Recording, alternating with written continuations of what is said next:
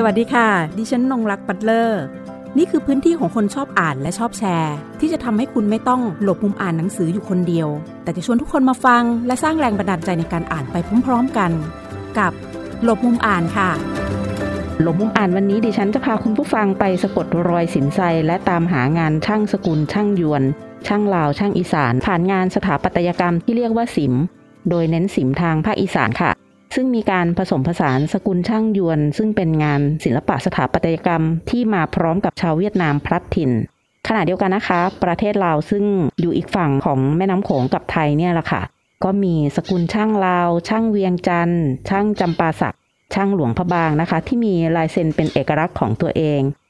ศิลปะนะคะที่ปรากฏผ่านสิมในอีสาน และหรือในภูมิภาคอื่นของไทยนะคะ ในด้านสถาปัตยกรรม ต่างได้รับการผสมผสานผ่านสกุลช่างที่มีคติความเชื่อและยังมีกลิ่นอายของความเป็นอาณานิคม แฝงฝังอยู่ในนั้นด้วยนะคะ ควบคู่กับการบอกเล่าถึง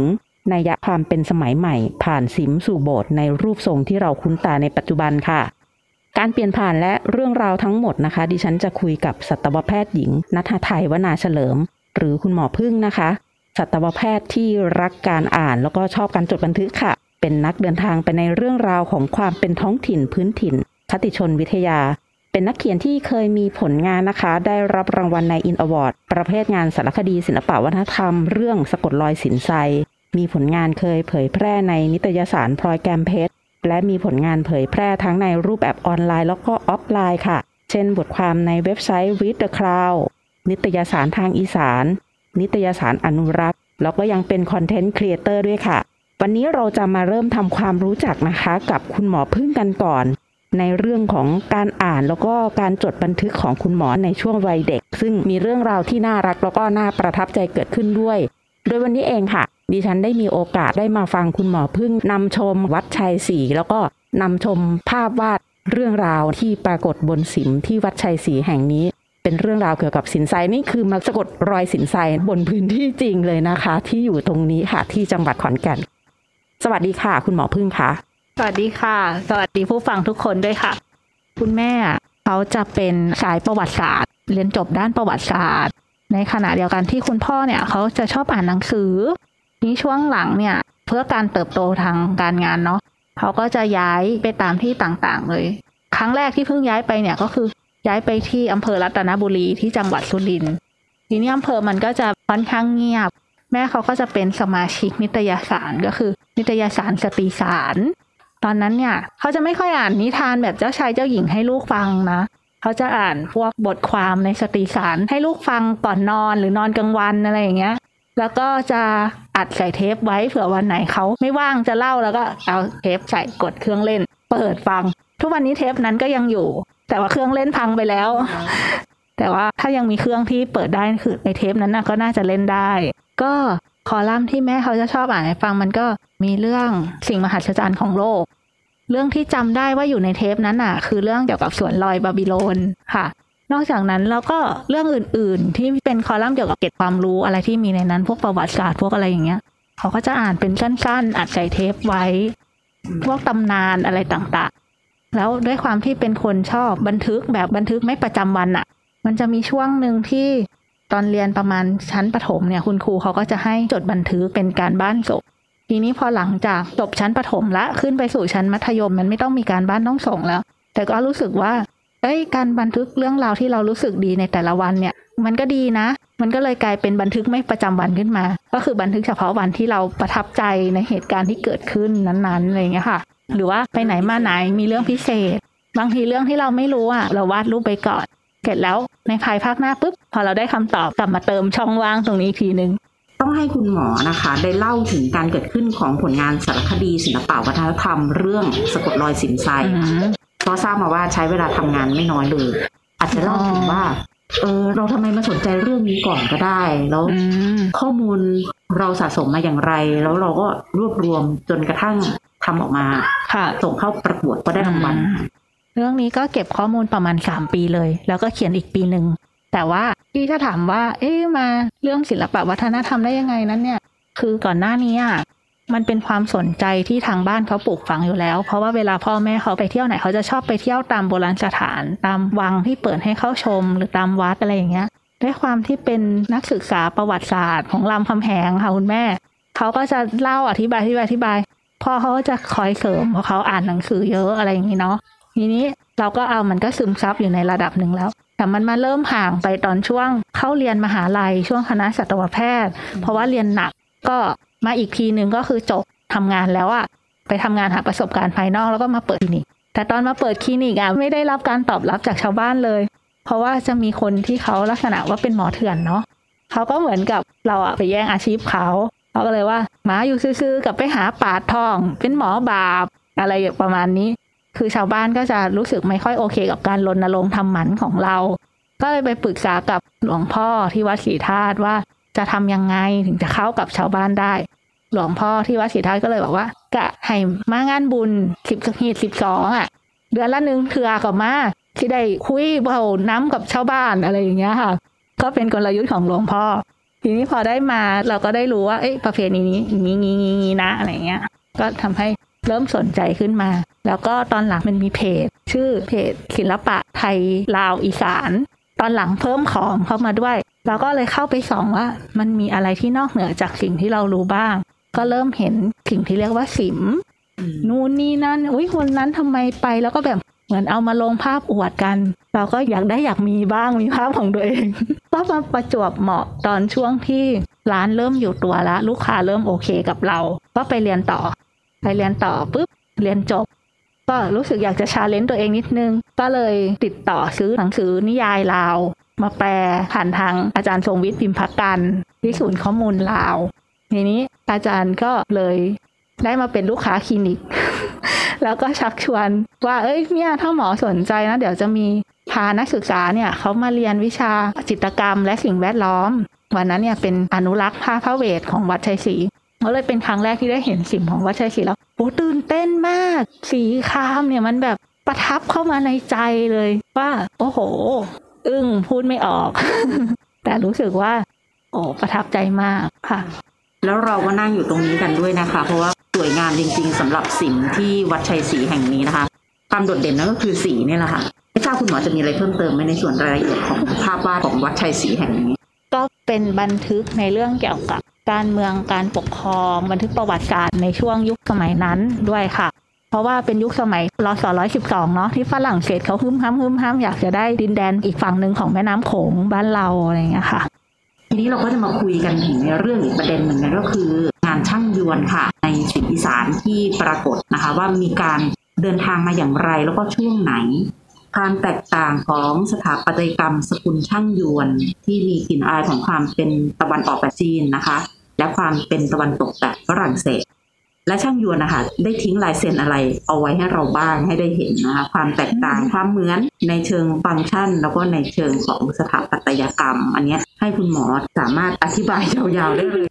บางอย่างค่ะก็อาจจะมีช่างยวนมาช่วยในการก่อด้วยเหมือนกัน ของ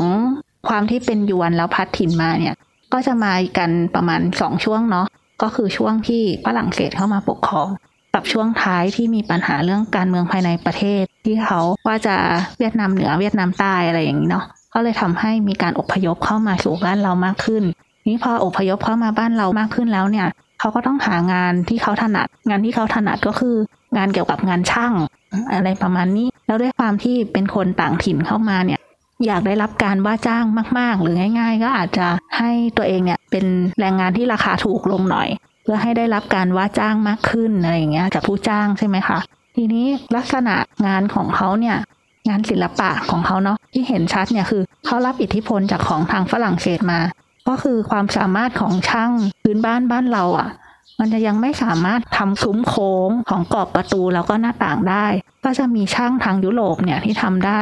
ทีนี้ถ้าเกิดว่าวัดทางบ้านเราเนี่ยอยากได้ความซีวิไลแบบบางกอกที่ได้จากอิตาลี ก็จะใครอะที่ใกล้เคียง ก็ต้องเป็นช่างยวนเนาะแล้วก็ราคาเขาก็แบบตอบสนองกับวัดทางแถวบ้านงบน้อยอะไรอย่างนี้ด้วย ราคาเข้าถึงได้ ราคาเข้าถึงได้ เพราะว่าเขาอยู่ในพื้นที่เราอยู่แล้ว เราไม่ต้ใช่องจ้างเขาเดินทางมาจากอิตาลีใช่ค่ะ แล้วลักษณะลายเซ็นของเขาที่เราจะเห็นได้ชัดก็คือหนึ่งกรอบโค้งเหนือประตูหรือหน้าต่าง แล้วก็การเจาะช่องระเบียงเป็นรูปไข่รูปวงรีเนาะแล้วก็บันไดที่ผายออกสองข้างค่ะ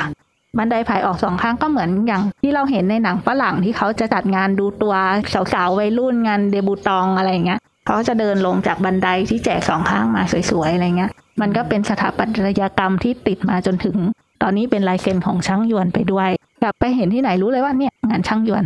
ลักษณะลายเซ็นของเขาที่เราสังเกตได้ชัดก็คือซุ้มประตูโค้งกรอบหน้าต่างโค้งหนึ่งนะคะ แล้วก็ระเบียงที่เจาะช่องเป็นรูปไข่หรือเป็นรูปวงรี แล้วก็บันไดที่ผายออกสองข้าง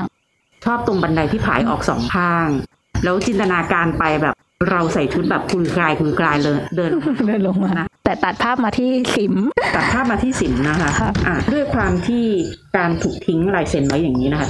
ก่อนหน้านั้นเราเคยคุยกันไว้ว่า เอ๊ะ ถ้าเกิดเราจ้างน่ะเราไม่อยากได้แบบนั้นน่ะเขาจะแอบทำไหมแบบฉันอยากได้แบบเป็นสิ่งอีสานจริงๆอะไม่ต้องมาทิ้งลายเซ็นแบบนี้ไว้ให้อะ เราจะใช้วิธีการสังเกตยังไงว่าเขาทิ้งไว้หรือว่ารู้ได้ยังไง ก็อาจจะมีบ้าง อย่างเช่น คือความที่มันเป็นรากเหง้าของเขาอะความที่เป็นเจ้าอาณานิคมอะมันทำได้ยากมากที่จะไม่ทิ้งลายเซ็นไว้ อย่างเช่น มันอาจจะต้องมีทิ้งความเป็นมงคลจีนเล็กๆสักจุดหนึ่งเอาไว้ อย่างเช่น รูปมังกรซุกไว้ อย่างที่วัดป่าเลไลอะปกติขิมทั้งหลังก็คือวาดรูปพระเวสสันดรหมดเลย แต่มีอยู่ฉากหนึ่งที่ผนังตัดด้านหลังเป็นสระน้ำเป็นตอนที่ชูชกจะมาขอกันหากับชาลี กันหากับชาลีก็เลยหนีลงไปในสระบัวที่เอาใบบัวซ่อนไว้ ในสระนั้นน่ะ แอบมีมังกรอยู่หนึ่งตัวโอ้นั่นไง มันต้องมีสักอย่างหนึ่งที่ซุกซ่อนไว้ ต้องทิ้งร่องรอยไว้เป็นต้นอย่างนั้นต้องแบบคอยสังเกตสังการนะคะเอาจริงๆแล้ว แต่ว่าจริง ๆ แล้วเนี่ย ถ้าตามบันทึกอะ ของวัดป่าเลไลแล้วก็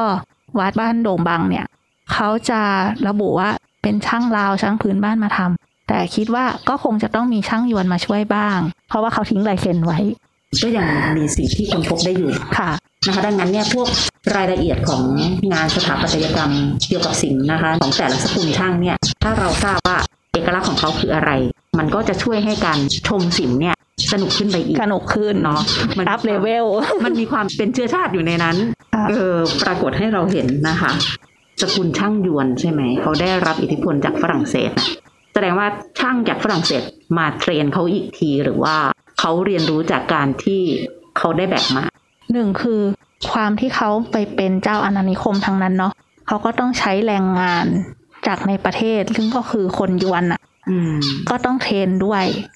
แล้วก็ใช้แรงงานด้วย ก็คือเรียนรู้จากการปฏิบัติงานอะค่ะ มาทำ อย่างถ้าเรามาทางเนี้ย เราก็จะเห็นว่าโอเคงานช่างยวนแหละ แต่ว่าก็มีหลายเกรดอะความละเอียดของผลงานอะไรอย่างเงี้ยค่ะ ความละเอียดความสร้างสรรค์ในการคิดของผลงาน อย่างอุบลเนี่ยจะเห็นได้ชัดเจน อย่างเช่น ที่ดังๆก็ทำมาสสิงเทิน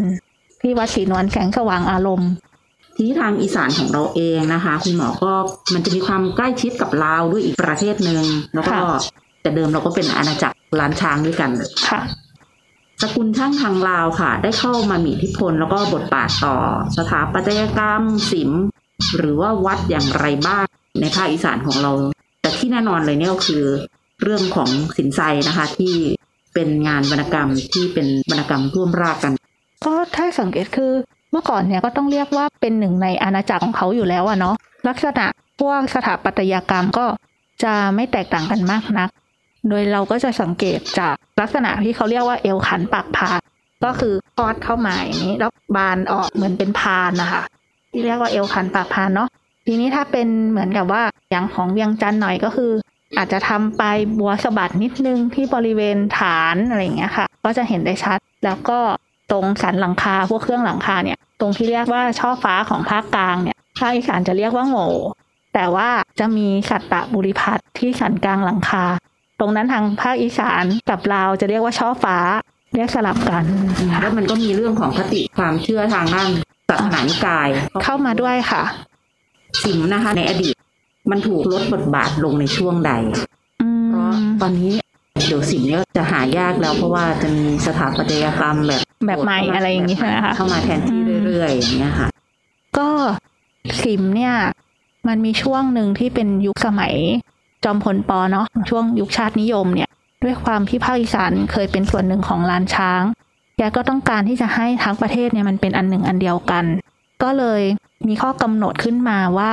ให้ใช้แบบแผนตามที่เห็นว่างาม ก็คือเรียกว่าโบสถ์แบบกขอคอขึ้นมา เพราะฉะนั้นถ้าใครจะสร้างโบสถ์หรือสิมขึ้นมาใหม่เนี่ย ก็ต้องสร้างไอ้ตามสามแบบนั้นเนี่ยเท่านั้นต่อมาก็เลยทำให้คนเนี่ยเห็นว่าไอ้โบสถ์เก่าเนี่ยมันแลดูไม่ทันสมัยละ ไม่งามละ ก็มีทุบทิ้งไปบ้าง เพื่อสร้างใหม่ ให้ดูทันสมัยขึ้นผุพังไปบ้างอะไรอย่างเงี้ยค่ะ อย่างแม้แต่ในวัดไผ่ศรีก็จะเห็นร่องรอยของยุคสมัยยุคชาตินิยมนะคะ สมัยจอมพลปค่ะเราจะเห็นมาลานำไทยจะเห็นทหารพึ่งใส่หมใช้หมววกกแต่ไม่ทราบว่าร่มนี่ด้วยไหมล่มนี้น่าจะเป็นตอนช่วงที่ฝรั่งเศสเข้ามา อยากได้ดินแดนอีกฝั่งหนึ่งของแม่น้ำเนาะก็จะข้ามไปข้ามมาระหว่างฝั่งอีสานกับฝั่งทางลาว ก็ทำให้ ช่างเนี่ยชินตา เขาก็จะวาดไว้เป็นบันทึกประวัติศาสตร์ คือนอกจากล่มที่เป็นลักษณะแบบอัมเบลล่า ก็ยังมีทหารที่ใส่ชุดเครื่องแบบสมัยใหม่ อันนี้ต้องมาชมที่นี่กันเองนะคะ เพราะว่าร่องรอยนี่ยังเห็นค่อนข้างจะชัดอยู่มันไม่ได้ถึงกับเรือนรางอะไรไปนะใช่คะค่ะแล้วก็สะท้อนถึงบริบทสังคมอย่างที่อืมคุณหมอบอกในช่วงค่ะ2475 เป็นต้นมานะคะ ก็จะมีภาพตรงนี้ให้เราได้สะกดรอยในเรื่องของมิติเชิงการเมืองเชิงสังคมในตอนนั้น หรือแม้แต่ในเรื่องของตัวอักษรซึ่งจะมี เอ่อไทยน้อยค่ะ น้อยนะคะไทยน้อยส่วนใครที่เรียนทางด้านภาษาไทยน้อย หรือว่ามีความรู้อยู่บ้างเนี่ย ก็ลอยมาแกะรอยได้เช่นกัน แต่อาจจะไม่ได้มีคำแบบว่าเป็นเรื่องเป็นราวนะคะ แต่ว่าการเล่าเรื่องผ่านภาพดีกว่าค่ะทำให้เราเห็นเรื่องต่างๆตรงนี้นะคะ ต่อไปเนี่ยที่อยากรู้ก็คือ ความสำคัญในการอนุรักษ์สิ่งเพราะวันเนี้ยที่มาก็อืมการพูดถึงการอนุรักษ์การดูแลการซ่อมแซมด้วยนะคะ และข้อควรระวังดีกว่าอืมในความสัมพันธ์ในเรื่องการอนุรักษ์เนาะมันก็เป็นสิ่งหนึ่งที่บ่งบอกถึงรากฐานของเรา แล้วอีกอย่างหนึ่งก็คือเราสามารถเรียนรู้ประวัติศาสตร์ ได้จากภาพจิตรกรรมที่อยู่ในนั้น หรืองานประเพณีเก่าๆที่หายไปแล้ว อย่างเช่น งานประเพณีที่เกี่ยวกับพวกพระราชทานเพลิงศพอะไรพวกเนี้ย ก็หาดูได้จากพวกภาพจิตรกรรมตามวัดต่างๆเนาะอย่างของที่วัดชัยศรีเนี่ย มันมีตอนหนึ่งที่ขอนแก่นเนี่ยพยายามผลักดันสินไซให้เป็นยุทธศาสตร์พัฒนาเมือง ในช่วงสงการมันจะต้องมีขบวนที่เหมือนเฉลิมฉลอง ก็ได้มาดูภาพการแห่สินไซเข้าเมืองที่วัดชัยศรีว่า ในพิธีเฉลิมฉลองเนี่ยเขาต้องมีอะไรกันบ้างที่เป็นองค์ประกอบของวงมโหรี หรือขบวนแห่อะไรอย่างเงี้ย รวมไปจนถึงพวก จารึกต่างๆ อย่างของวัดชัยศรีเนี่ย มันเป็นจารึกภาษาไทยน้อยที่เขียนกำกับแต่ละภาพเนาะเพราะว่าช่างเนี่ยก็จะวาดภาพแบบลายเต็มไปหมดเลย การที่เขียนจารึกลงไปก็จะทำให้เราทราบว่าเขาวาดถึงตอนไหน แล้วสิ่งนั้นน่ะคืออะไร ตรงนี้ในการทำงานเชิงพื้นที่แล้วการอนุรักษ์วัฒนธรรมร่วมกับอืมกลุ่มชาวบ้านเนี่ยค่ะ คุณหมอเพิ่งมีคำแนะนำอะไรหรือว่า อยากให้มันเห็นไปในทิศทางไหนร่วมกันกรมศิลป์เขาก็จะมีหน้าที่ ทำงานอนุรักษ์ในตามสเต็ปงานของเขาเนาะแต่สำหรับเราเนี่ยก็จะเป็นงานอนุรักษ์ภาคประชาชนก็แล้วกัน อย่างเช่น การช่วยดูแลไม่ให้สุดโทรมไปมากกว่านี้ หลักๆก็คือเรื่องทำความสะอาดปัดกวาดป้องกันพวกมูลสัตว์ขี้นก เพราะว่าพวกกรดยูริกที่อยู่ในมูลนกเนี่ยมันก็จะเป็นตัวกัดก่อนได้ มาทำลายใช่ไหมคะ แล้วก็การถ่ายรูปเนี่ย ใช้แฟลชก็จะทำให้สีซีดจางลง แล้วก็อาจจะคอยเตือนนักท่องเที่ยวหรือมีป้ายติด การเผาขยะใกล้ๆ หรือว่าที่จอดรถที่อยู่ใกล้ๆเนี่ยคราบขมเหลาอะไรต่างๆ ก็จะเป็นตัวทำลายโบราณสถาน ถ้าเราเรียนรู้ไว้ก็สามารถเตือนนักท่องเที่ยวหรือว่าวัดก็จะมีการบริหารจัดการที่ทำให้ปลอดภัยได้มากยิ่งขึ้น รวมไปจนถึงช่วยสอดส่องดูแลว่า ตรงนั้นมีปัญหาแล้ว ตรงนี้มีปัญหาแล้วทางวัดถ่ายรูปเก็บไว้ พอช่างของกรมศิลป์เข้ามา ก็จะช่วยมีอ้างอิง ก็จะทำให้สามารถปฏิบัติงานได้ดีขึ้น เพราะฉะนั้นงานอนุรักษ์ภาคประชาชนเนี่ยก็เป็นเรื่องที่สำคัญมาก เดี๋ยวดิฉันนะคะ จะให้คุณผู้ฟังนะคะ ได้ฟังเรื่องราวของการสะกดรอยสินไซกันนะคะ วันนี้นะคะ ผ่านการนำชมของคุณหมอนะคะอันนี้เป็นจากการนำชมบนพื้นที่จริงเลยนะคะ วันนี้ที่ได้มาร่วมชมด้วย แล้วก็มีนักเรียนนะคะ เป็นเด็กๆสูงวัยนะคะ ร่วมชมกับพวกเรา อาจจะมีเสียงที่แบบการร่วมแสดงความคิดเห็นเนาะ เออด้วยความเป็นคนในพื้นที่เป็นชาวบ้านเขาก็จะมีมิติมุมมองของเขาที่น่ารักนะคะอันนี้จะให้ฟังนะคะ เป็นด่านช้างฉัดทันช้างฉัดทันเนี่ยในเรื่องก็คือว่าได้ไปเกิดในชาติต่อไปเป็นม้ากันทกะใช่ไหมคะ เพราะว่าพาสินใจเนี่ยข้ามแม่น้ำไป แต่ว่าตอนแรกเนี่ยช้างฉัดทันเนี่ย ก็โมโหมากว่า เอ๊ะทำไมมีคนลุกล้ำเข้ามาในอาณาบริเวณของตัวเองใช่ไหมคะ ก็เกิดการต่อสู้ขึ้น สู้แพ้ก็เลยพาข้ามแม่น้ำไป แต่ช้างฉัดทันเนี่ยจริงๆแล้วในตำรานาลายบรรทมศิลป์เนี่ยได้เล่าเกี่ยวกับเรื่องช้างไว้ว่าถ้านารายนอนหลับ แล้วก็มีดอกบัวผุดขึ้นมาจากสะดือ ก็เลยแบ่งดอกบัวนั้นน่ะ ทั้งกลีบดอกแล้วก็เกสรดอกเนี่ยออกเป็นสี่ส่วน ส่วนหนึ่งก็เอาไปให้พระอิศวรสร้างเป็นช้าง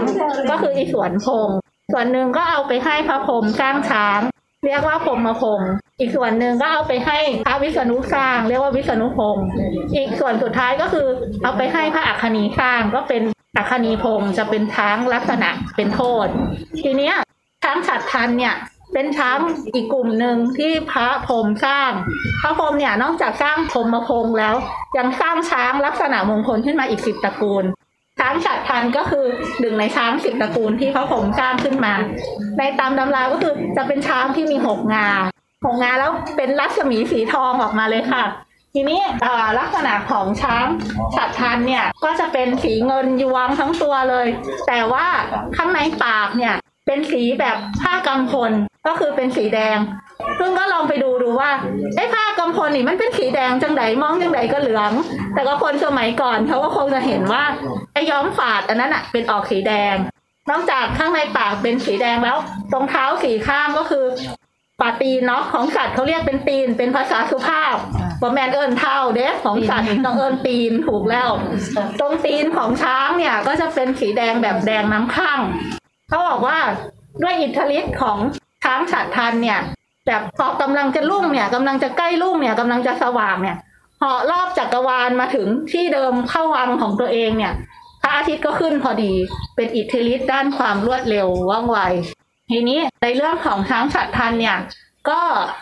น่าจะได้มาเป็นตัวเอกของเรื่องนี้ต้องชมคนแต่งเขามากเลยนะคะ ว่าเอาช้างช้างตัวนี้มา เพราะว่าน่าจะเป็นมงคลที่ว่าเคยเป็นชาติหนึ่งของพระพุทธเจ้า ในด้านการสละชีวิต เขาก็เลยเอามาผูกให้เป็นเรื่องเรื่องหนึ่งของสินชัยเหมือนกัน ทีนี้ช้างฉัดทันก็พาสินชัยข้ามแม่น้ำข้ามแม่น้ำมา ในระหว่างที่เดินดงเนี่ยค่ะหมอก็สังเกตเห็นว่า โอ้ตรงนี้เนี่ยเป็นภาษาไทยน้อยเขียนว่านกกระวิกแล แสดงว่าหลวงพ่อเรานี่ครูบาอ่อนสาเนี่ย เป็นคนที่ศึกษาหนังสือไตรภูมิได้แตกฉานมาก เพราะว่าภาษาภาคกลางทั่วไปเนี่ย ก็จะเรียกว่า นกกระเวกใช่ไหมคะ แต่อันนี้เนี่ยคำว่ากระวิกเนี่ยนู่นน่ะกรวิกเนี่ย มันเป็นภาษามคต ซึ่งบันทึกในไตรภูมิตั้งแต่ดั้งเดิมค่ะทีนี้นะอุ้ยขอบคุณแม่ค่ะเลเซอร์จากไหนโอ้ล่ะทีนี้นกกรวิกเนี่ย มันเป็นนกที่เสียงไพเราะมาก จนเรียกว่ามัทุลนาถอยู่ตัวเดียวมันไม่ร้อง ต้องอยู่เป็นฝูงมันถึงร้อง แล้วมีทริคอยู่ว่า มักกินบักม่วงนกกระวิกมักกินบักม่วงสุกต้องวางมะม่วงไว้แล้วมันก็จะมาจิบจิบกินน้ำหวานจากมะม่วงนั้น ทีเนี้ย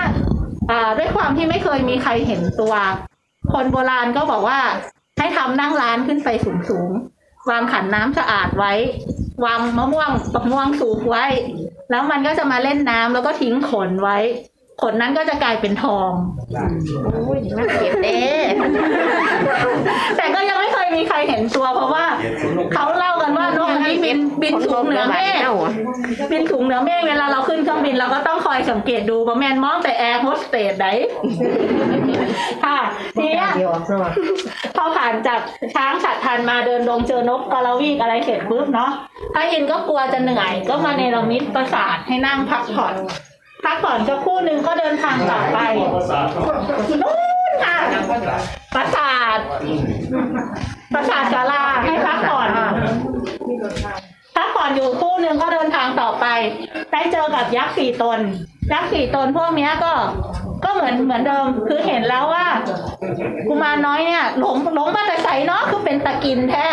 ไม่ใช่เราไปเห็นเด็กหนุ่มๆแล้วอุ้ยน่ากินอะไรอย่างนี้นะคะอันนี้คือกินแบบกินจริงๆไอ้ยักษ์สี่ตนเนี่ยมันก็ปราบยากมาก ไม่ว่าจะตัดหัวมันไปกี่ครั้งเนี่ย มันก็สามารถที่จะเอามาต่อเข้าไปคืนได้ทุกครั้งค่ะฆ่ายังไงก็ฆ่าไม่ตายยิ่งฆ่ายิ่งแบ่งตัวไอ้ภาพนี้นี่มันมันสุดยอดมากตรงที่เคยพาเพื่อนฝรั่งมาดูแล้วเพื่อนฝรั่งบอกโอ้ปิกัสโซ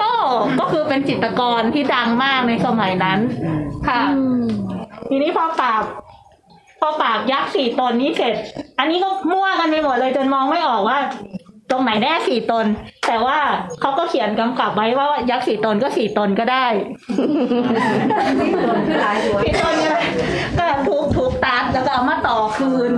ค่ะเขาก็วาดเอ่อคนวาดนี่เขาก็แบบวาดจินตนาการเนาะ เหมือนภาพการ์ตูนในสมัยนี้น่ะนะที่ขาดก็เอามาต่อขาดก็เอามาต่อ แต่ว่ามันเป็นภาพเคลื่อนไหวบ่ได้แล้วก็เลยวาดให้มันเหมือนเป็นสามมิตินะ สมัยก่อนนะเหมือนนายชินจังเหมือนกันใช่ค่ะอย่างนั้นค่ะอ่าทีนี้ก็เดินลงต่อไปข้ามน้ำแม่น้ำที่เหมือนกับเป็นอุปสรรคที่ยิ่งใหญ่มากขึ้นค่ะเอ่อนอกจากแม่น้ำที่จะบอกว่าแม่น้ำคืออุปสรรคในชีวิตแล้วเนี่ยหอยสังเนี่ยที่ ที่ในเรื่องก็คือหอยสังจะต้องเป็นพาหนะให้สินไฟขี่ข้ามน้ำใช่ไหมคะนักวิชาการก็เปรียบเทียบว่าหอยสังเนี่ยคือศีลที่จะทำให้เราเนี่ยข้ามพวกอุปสรรคต่างๆ ไปได้อย่างมีสติของอันนี้ ทีนี้พอข้ามแม่น้ำรอบนี้มาได้ก็มาเจอกับผู้หญิงคนหนึ่งสวยมากเลย นั่งรออยู่ในอยู่ในพักอยู่ในศาลาเชิญชวนให้เข้ามา นั่งนั่งกินข้าว นั่งพักผ่อนด้วยกัน แต่สินใจรู้แล้วว่าจากแววตาเนี่ยมันไม่ได้มีแววตาแบบคนเนาะก็เลยรู้ว่าเนี่ยคือยักษ์เป็นยักษ์คินีก็เลยอะไม่ไม่ยุ่งไม่เกี่ยวด้วยฉันจะรีบเดินทางไป ก็รีบขี่สังหนีไป นางยักษ์คินีแกก็คืนร่างขึ้นมาเลยกลายเป็นนางยักษ์เห็นไหมคะอย่างที่ตอนแรกที่เล่าให้ฟังว่าพวกยักษ์เนี่ย มันจะเป็นชนเผ่าที่ผิวดำผิวค้ำไม่สวยอย่างที่ พวกฝรั่งเขาว่าว่าเป็นเผ่าดาวิเดียน ส่วนพวกตัวเองที่สวยหล่อเนี่ยก็เป็นเผ่าอารยันเป็นพวกมีอารยะชนอะไรอย่างเงี้ยพอพอเห็นว่าสินใจเนี่ย ไม่อยากเสวนาด้วยก็เลย ตะโกนด่าได้แต่ตะโกนด่าอยู่ริมฝั่งน้ำส่วนสินชัยก็หนีไปแล้วหนีมาขึ้นมาทางนี้ก็มาเจอเขาเรียกด่านนารีผลค่ะ เก่งมากค่ะนักเรียน ด่านนารีผลค่ะ ต้นนารีผลเนี่ยฟังกี่รอบแล้ว ต้นนารีผลเนี่ย ตอนที่ลูกมันยังอ่อนอยู่เนี่ย มันจะเป็นเป็นสาวน้อยเนาะสิบหกปีเนาะสิบห้าหยกหยกสิบหกหย่อนหย่อนเนาะก็จะนั่งขดตัวอยู่ แต่ว่าพอสุกเต็มที่ก็จะเหยียดเหยียดตัวห้อยระยะลงมา ทีเนี้ยไอ้พวกนักศิษย์คนทันต่างๆ ก็ อยากได้ เพราะว่าเป็นสาวหน้าตารูปร่างสวยกลิ่นก็หอมมากก็มามาแย่งกันเพื่อที่จะเอาไปเป็นเมียไอ้ผลไม้ป่าอันนี้เนี่ยมันก็จะอยู่ได้เจ็ดวันแล้วก็ค่อยเหี่ยวเฉาไป ลูกไหนร่วงลงมาเก็บไม่ทันก็เป็นอาหารพวกนกกาสัตว์ป่าไป พวกพระฤาษีที่บำเพ็ญเพียรอยู่ในเอ่อในป่าหิมพานเนี่ย บางคนเขาก็จะมามาดูเพื่อทดสอบตะบะของตัวเองว่าไหวไหมยังได้อยู่ไหมอะไรอย่างนี้นะคะ เอ่อทีนี้พอผ่านสินชัยเนี่ย ปรากฏว่าผ่านสู้ยักษ์มาตั้งมากมาย แต่มาตายที่ด่านด่านนารีผลแอบกินกันไหนนี่ขนาดเป็นเด็กน้อยเนาะก็ได้ทดลองได้ทดลองวิชาอยู่ระยะหนึ่งก่อนที่จะเดินทางต่อไปค่ะแกไม่ยิ่งกับอาจารย์เนี่ยที่เขามาวิเคราะห์ภาพถูกแต้วที่วัดชัยศรีนี่แล้วก็ คุยให้ฟังว่า มันบอแมนน้ำธรรมดานั่นนี่มันเป็นมหานาที มหานาทีสีทันดอน มหาก็คือกว้างใหญ่ใช่ไหมคะ สีท้าก็คือไม่มีอะไรลอยอยู่ได้เลย เพราะว่าน้ำเนี่ยมันมีความละเอียดมากจนไม่มีอะไรที่จะผ่านมันไปได้เลยขนาด ไอ้ขนหางนกยูงที่มันบางเบาเนี่ยมันก็ยังจมลงไปติดติดหญิงอีกแล้วค่ะ ก็ได้คือก็ตองคราวนี้ก็อยู่กับนางเกียงคำเจ็ดถึงเจ็ดวันเจ็ดคืน ก่อนที่จะไปตามหาอากว่าจะนึกได้ว่าเคยมีภารกิจสำหรับในวันนี้นะคะ รายการหลบมุมอ่านต้องขอขอบคุณสัตวแพทย์หญิงนัทไทย วนาเฉลิมนะคะ หรือว่าคุณหมอพึ่งนะคะ ที่ได้มา พูดคุยแล้วก็เล่าเรื่องราวนะคะ พาเราสะกดรอยสินไซนะคะ ผ่านทั้งการนำชม รวมถึงการร่วมพูดคุยกับเรา รวมถึงในเรื่องของการให้ข้อมูลนะคะ ในเรื่องราวของงานช่างยวนนะคะ แล้วก็ช่างลาว แล้วก็ช่างอีสานด้วยภายในสิมทางภาคอีสานแห่งนี้ว่ามันมีการรับอิทธิพลหรือว่าส่งต่อกันอย่างไรบ้างนะคะ มีการผสมผสานกันอย่างไรบ้างลายเซ็นอะไรที่เราจะดูได้ง่ายนะคะ ในงานของช่างสิมยวนทางภาคอีสาน ที่สำคัญก็คือการอนุรักษ์ พื้นที่สิมทางภาคอีสาน หรือแม้แต่พื้นที่โบราณสถาน โบราณวัตถุแห่งอื่น ๆ ด้วยเช่นเดียวกันนะคะ วันนี้หลบมุมอ่านต้องขอขอบคุณนะคะ คุณหมอพึ่งที่มาร่วมพูดคุยในรายการค่ะ ขอบคุณผู้ฟังทุกคนด้วยค่ะ สวัสดีค่ะสวัสดีค่ะหากมีหนังสือดีๆ ที่อยากมาแชร์กัน มาบอกกับเราได้นะคะ แล้วกลับมาหลบมุมอ่านด้วยกันค่ะ